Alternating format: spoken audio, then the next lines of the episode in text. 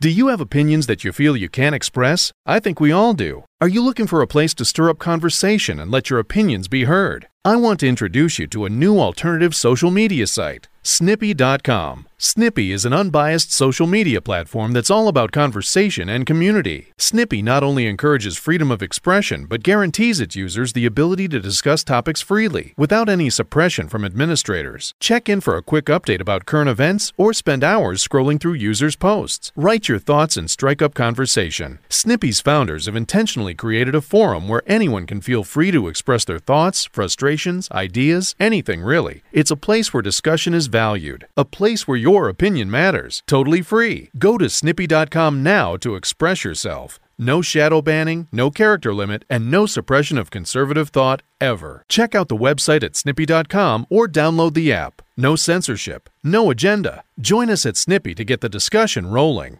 Now, here's a highlight from Coast to Coast AM on iHeartRadio. Microdosing Magic, a psychedelic spellbook. Tell us a little bit about that. Uh, sure. Uh, microdosing, uh, for uh, those of uh, your audience that aren't aware, is the, the practice of taking milligrams of natural and synthetic medicines for a variety of, uh, let's call them mind, body, and health reasons. Uh, such things like combating depression, improving memory, uh, problem solving, improving overall IQ. Uh, it also enhances creativity, uh, mental and physical endurance. So you could really sit with problems for a lot longer. Like in my own research, I um, I translate archaic uh, text sometimes, and I found that with microdosing, it really uh, helps me sit there and uh, keep my focus um, to get the uh, the task done. Your website is called Psychedelic Witch. Are you really a witch? Uh, yes, sir. How'd you get involved in that? Uh, you know, it's one of those things where it, it's a feeling you have your entire life. Mm-hmm. Um, I couldn't really, uh, you know, pinpoint a day or an hour or a minute where I was like, oh, I, I'm kind of into this weird stuff or anything. Uh, the wild and the weird, as we call it. Uh, I just, um, uh, some people just, you know, you, you grow up and you you feel this natural connection to things around you, nature. Uh, you find yourself hugging trees and talking to plants, know, things like that. I know your first book, Psychedelic Mystery uh, Traditions of Spirit, uh, Plants, Magical Practices, and Ecstatic States. Uh, got a lot of phone calls when you were on the show. Oh, for the uh, the witch's ointment. Yep. Oh, they love that stuff. Oh, great, great, excellent.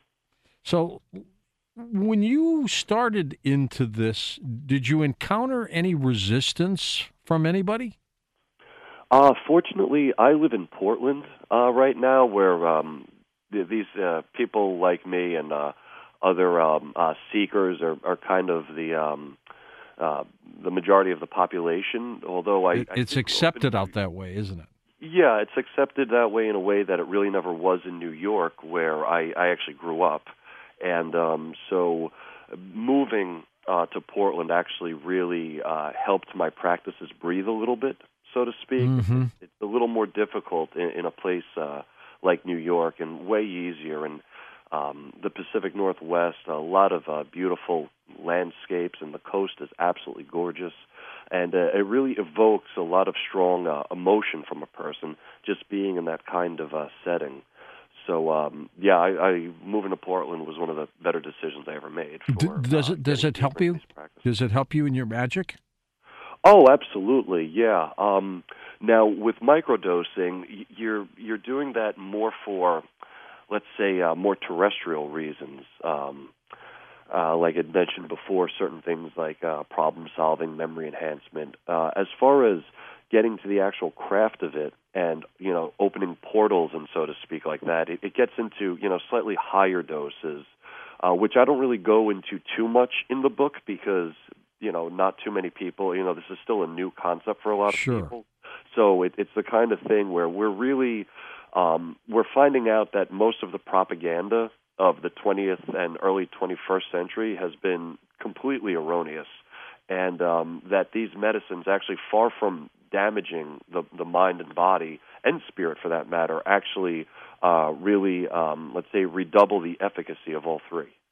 A lot of people on the uh, West Coast are microdosing a lot, aren't they? Uh, yeah, especially in uh, Silicon Valley, most of the the apps that that uh, you know appear on phones and stuff like that are are being developed by people who are microdosing. Really? Oh yeah, yes. Uh, microdosing is huge in Silicon Valley. Although uh, they are, uh, in my opinion, erroneously credited as having started the microdose movement. Uh, there are, in fact, uh, precursors. Um, I mean, I started microdosing back in the early, oh, excuse me, back in the late, um, uh, uh, let's see, uh, early early 2000s, I would say. Um, and uh, back then, we didn't actually call it microdosing; we just called it being broke uh, because we didn't have enough to, you know, to, to split around for uh, for each of us. So we started noticing that on these small um, amounts uh, of uh, different plant medicines, um, we were, you know, re- really feeling those excellent effects from it. Can you get hurt by microdosing? You cannot really get hurt by microdosing uh, unless you're if you're taking SSRIs, you can experience what's called serotonin syndrome, ah, which okay. is your body will overheat. Um, you'll get that cold sweat, uh, but it's not dangerous really in in, in any sense like that. Um, I, I if you have a, a family history of mental illness, I wouldn't start microdosing. I have a um, a friend, a Lakota shaman friend uh, named Hawkeye, who I, I think he put it best. He said, you know, if you wouldn't take a macro dose, don't start microdosing. Good point. Good point. What's going on with this good, uh, Guinness uh, World Record for magic? Oh, so the Guinness World Record, yeah. So um, while on, I'm on a book tour now, and uh, my partner and I uh, are also winning the, the Guinness World Record for magic. I had um, I had uh, developed this spell that I cast over the entire United States, and I did it two years ago and uh, uh, I submitted it what I had to Guinness, and they uh, they told me that I didn't have enough evidence to prove that I had actually done it because I uh, I did all these uh, rituals all over the United States by myself. Okay. So this year, my partner and I are filming them, and we're inviting people along, and I have a book for people to sign that we're going to submit to Guinness. You're documenting this, aren't you? Yeah, documenting it way more thoroughly this time. Uh, the spell itself is uh, is a is based off of a Kabbalistic principle called the Pentacle. Uh, oh, excuse me, the uh, the law of natural governance. And uh, what this states is that we are all born into this land, and between our larger land and ourselves, there are five points. There's the land we occupy. Mm-hmm. There are the communities we get involved in. There are the friends we make within those communities. There's our family that, you know, first birth doesn't put us out into the world. And then there's ourselves. So what you want to do is align um, all five of those aspects: your your land, your community, your uh, friends, your family, and yourself, so that this the path that you choose for your life will always be served by yourself and all those other uh, aspects, and while you serve them as well. So it's a it's a community ritual. It's it's a healing ritual. It's something that brings people together instead of tearing them apart. Is it working? So far, uh, we're meeting a lot of really great people and uh, gaining a lot of support for it. So yeah, I'd say it's working. Interesting. Uh, now, what made you even come up with that concept? Really, just microdosing. Uh, this was uh, these were all and and taking some higher doses. These were just visions that I started having for um, just making a more creative life. And uh, I happen to also invoke the muses uh, in my witchcraft. And um, you know, when you when you open that kind of dimension and you uh, you tap into that ancient, that deep ancient energy, you know, it it it it's almost as if everything you do comes off as pure magic. When you deal with magic, most of the people I know, Thomas, they're good people. Uh, they want to do good things. Are there some that dabble with black magic? And they want to do just the opposite? Uh, they there absolutely are, but I don't really hang out with those kinds of people. Right. Uh, I know that they're out there. Uh, there are. Does it work for them? Uh, I don't know. I really don't know because all my entire magical system is not based on casting spells on others. It's based on casting spells on yourself. So I really, you know, I don't really know what, much about that world at all. I mean, I know they're out there, uh, but I don't know much about it any more than you know. I know that there are you know Russian mobsters out there, but I don't really know much about it because it's not part of my world. Uh, in your world, there's a phrase called theogens. What what is that? So the theogens, um, that was a the, the theogens. Uh, would be is kind of a new vocabulary I had to develop in my book, Psychedelic Mystery Traditions. Uh, so when I started studying uh, these ancient texts, and even in the modern day, and everything in between, actually, I noticed that there were different kinds of psychedelic experiences, not just one kind. So I'm going to back up and go to the uh, the late 1950s with a, a brilliant scientist named Humphrey Osmond coined the word psychedelic. He did this because at the time the the word used for things like mushrooms, LSD, mescaline, things like that was psychotomimetic, a mimicker of psychosis. The problem with that model and that framework is that when they would give things like LSD to patients who did suffer mild forms of schizophrenia, mm-hmm. those patients said that their bouts with schizophrenia and their experience with LSD were night and day, and that calling these medicines uh, psychotomimetic or mimicker of psychosis was just totally wrong. So Humphrey Osmond developed the word psychedelic from two Greek words, psyche, meaning mind or soul, and delene, meaning manifesting. So soul manifesting. This gave doctors and scientists and artists a new paradigm to look at these medicines. Fast forward to the late 1970s, another brilliant mind, uh, a professor at Boston University named Carl Ruck, um, uh, coined the word entheogen, also um, of Greek origin, or at least in, in, uh, in a modern sense, uh, meaning to generate divinity within, entheogen. So, getting back to the theogens, I realized that sometimes people are not taking a psychedelic to generate divinity inside themselves. Like, for example, when I invoke the muses and I bring that creative energy inside me, that is purely entheogenic.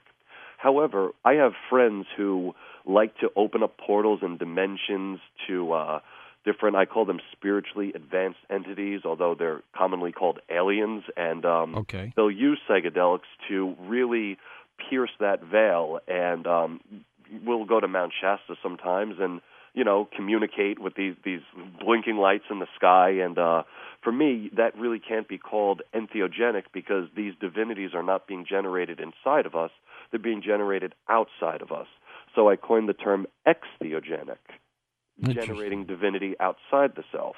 There's other things like poetogen, which is using a psychedelic for creative purposes. I mean, most anyone will agree that psychedelics stir, you know, the the creative passions within a person, and yet there's no word for that, and it's just odd that we we you know we we have this you know pretty common agreement about this, and there isn't a word. So I coined the term poetogen or uh, using psychedelics in magic is a uh, pytheogen.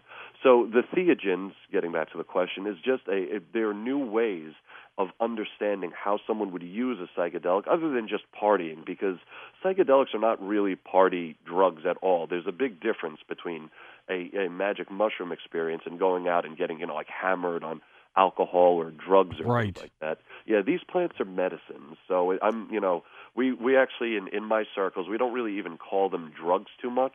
You don't um, even like that word, do you? Uh, I don't mind the word at all, but uh, I know a lot of people are resistant to it. I mean, for me, words are just you know you give a word the power that it has. Yeah. So the word drug doesn't really bother me, but in deference to uh, many people that do have a problem with it, I use words like pharmacon or plant medicine, mm-hmm. spirit plants.